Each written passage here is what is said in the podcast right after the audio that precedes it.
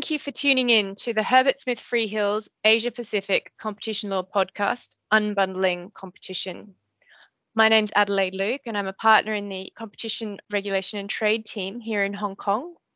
With me today is Joel Rubin, a senior associate in our competition team in Tokyo. Hi, Joel. Hi, Adelaide, and hello to our listeners. This is the first instalment of our new series on new directions in competition law. Throughout this series, we're going to cover some of the new and interesting areas into which competition law has expanded in recent years, beyond the more traditional concerns around things like price competition and typical forms of cartel conduct. Today, we wanted to look a little more closely at the competition compliance in the employment context.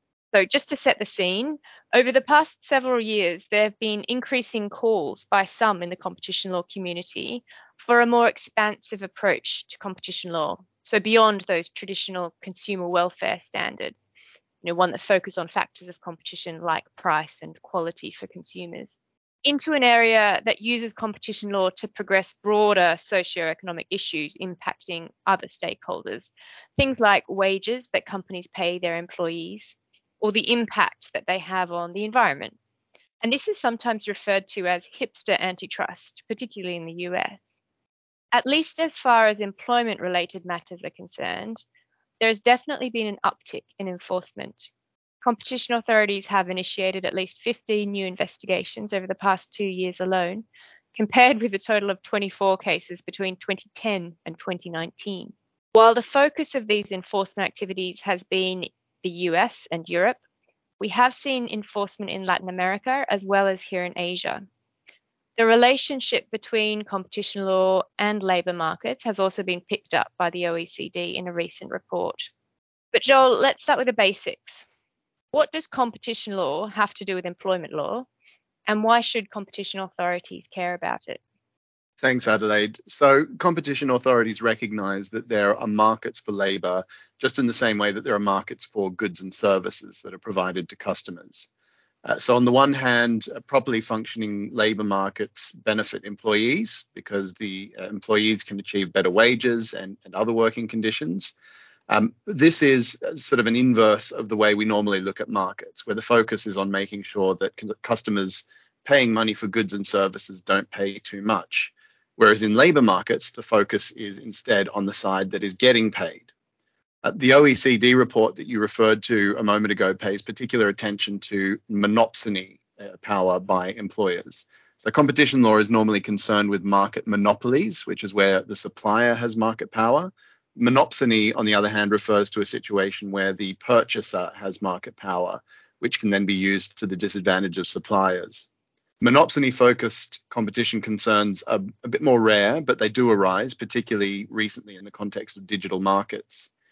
And the increased focus on this area of enforcement is in large part a, a result of disruptions to labour markets following COVID 19.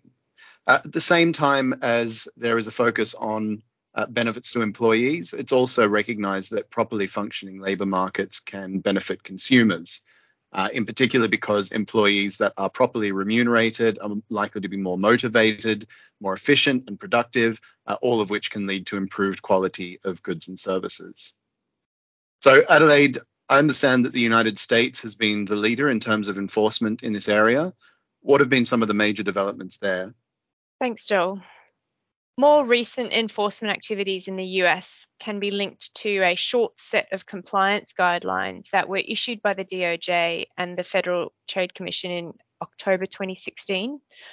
The guidelines were aimed at HR professionals involved in recruitment and remuneration decisions for their firms and summarised the authorities' past enforcement practice in relation to these labour markets. The guidelines highlighted several potentially problematic practices. First, agreements with other employers not to recruit one another's employees. And these are usually referred to as no, no poach or no hire agreements. Um, and they're more common in sectors that rely on really highly skilled workers. The second practice were, is agreements with other employers not to compete on terms of compensation. So basically wage fixing agreements.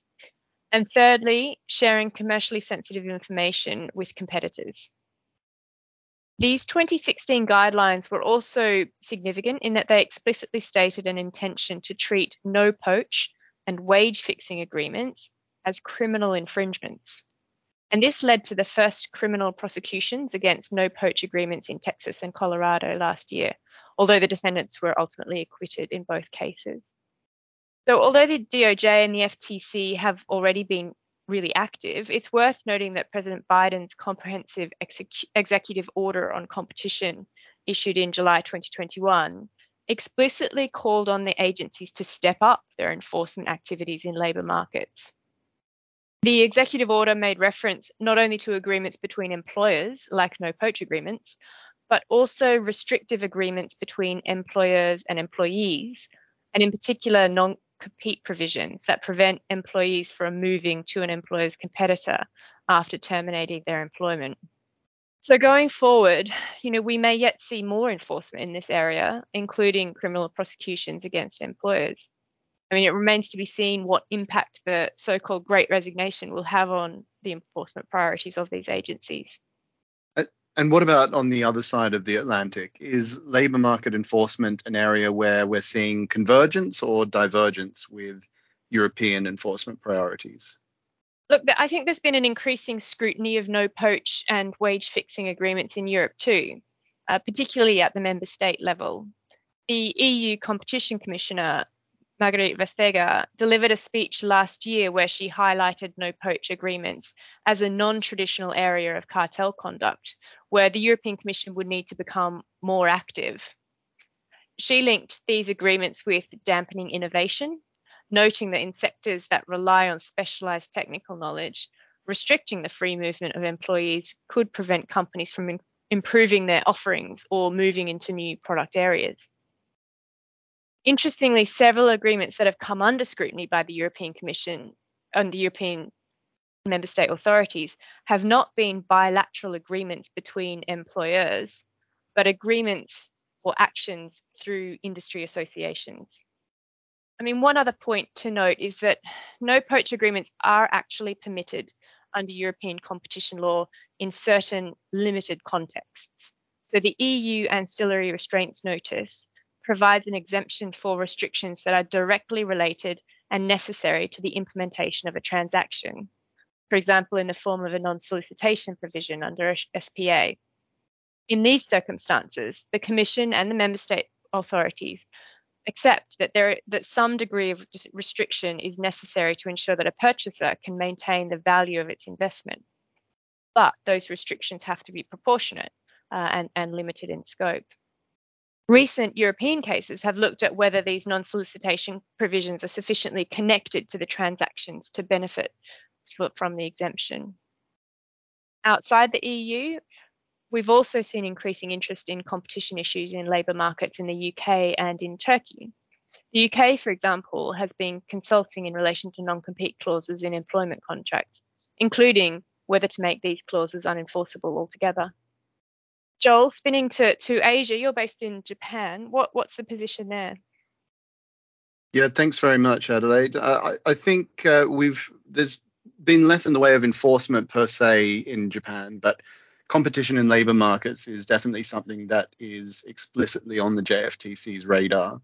Uh, so in 2018, there was a study group set up by the JFTC, uh, and they issued a report on human resources and competition policy. Uh, in addition to no poach and wage fixing agreements, um, that report also contained a chapter on agreements between employers and employees, uh, and in particular, uh, provisions in employment contracts that can constitute so called unfair trade practices.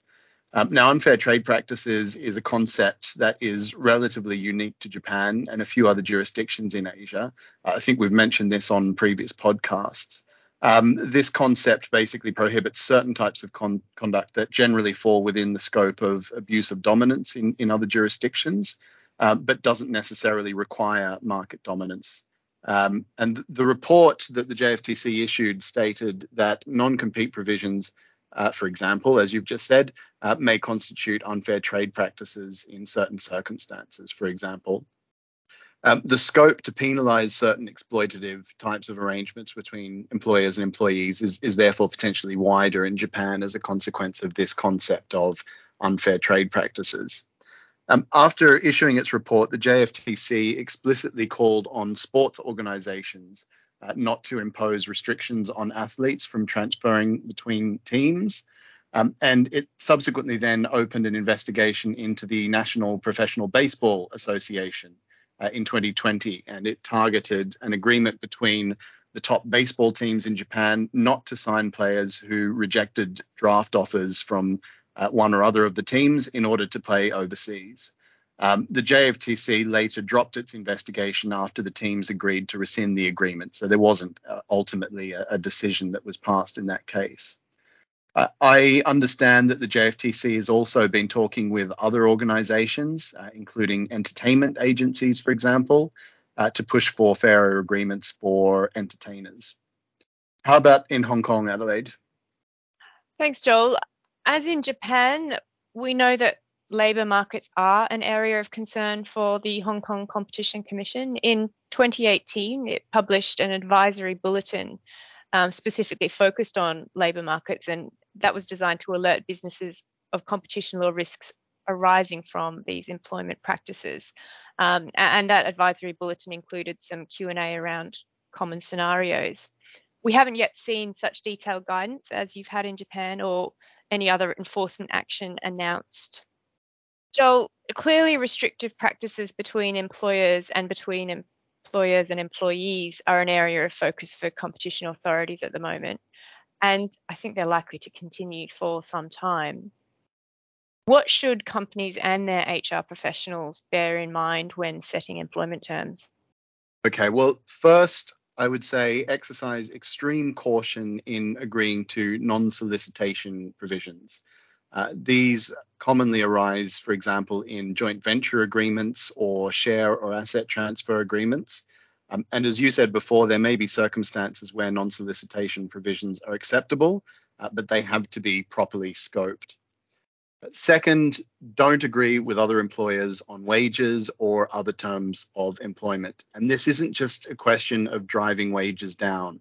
So, agreeing on uniform wage increases, for example, could still result in setting ceilings on pay uh, and therefore preventing some employers from offering more to attract talented staff. So potentially any type of agreement on wages uh, or other terms of, unemploy- of employment uh, are unacceptable. Third, be particularly cautious about information exchange. There's an obvious temptation to ask competitors how much they're they are paying employees uh, and what sort of pension arrangements they have in place and so forth. Um, however, these can be a form of competitively sensitive information just as much as information about prices, capacity, or business strategy, for example. And the, Euro- the recent European cases show that particular caution should be exercised in trade association meetings. Uh, it may be legitimate for trade association members to agree on some sort of employment conditions, for example, uh, setting certain minimum standards of training uh, or experience for employees. Um, this may be justifiable from a safety or a technical perspective. Um, however, agreements not to employ certain types of employees, uh, as we've seen in Japan, could be seen as a type of collective boycott. Uh, finally, in agreements with employees, also make sure that you understand the rules that are in place for non compete provisions, uh, particularly where these could be subject to change, as in the UK. Great. Thank you so much, Joel. Look, I think that's all we have time for today. Thank you, everyone, again for tuning in. And thank you so much, Joel, for joining me today. If you found this podcast interesting or useful, please do check out our other installments of Unbundling Competition. And if you have any thoughts, comments, or questions, please don't hesitate to get in contact with us. Thank you.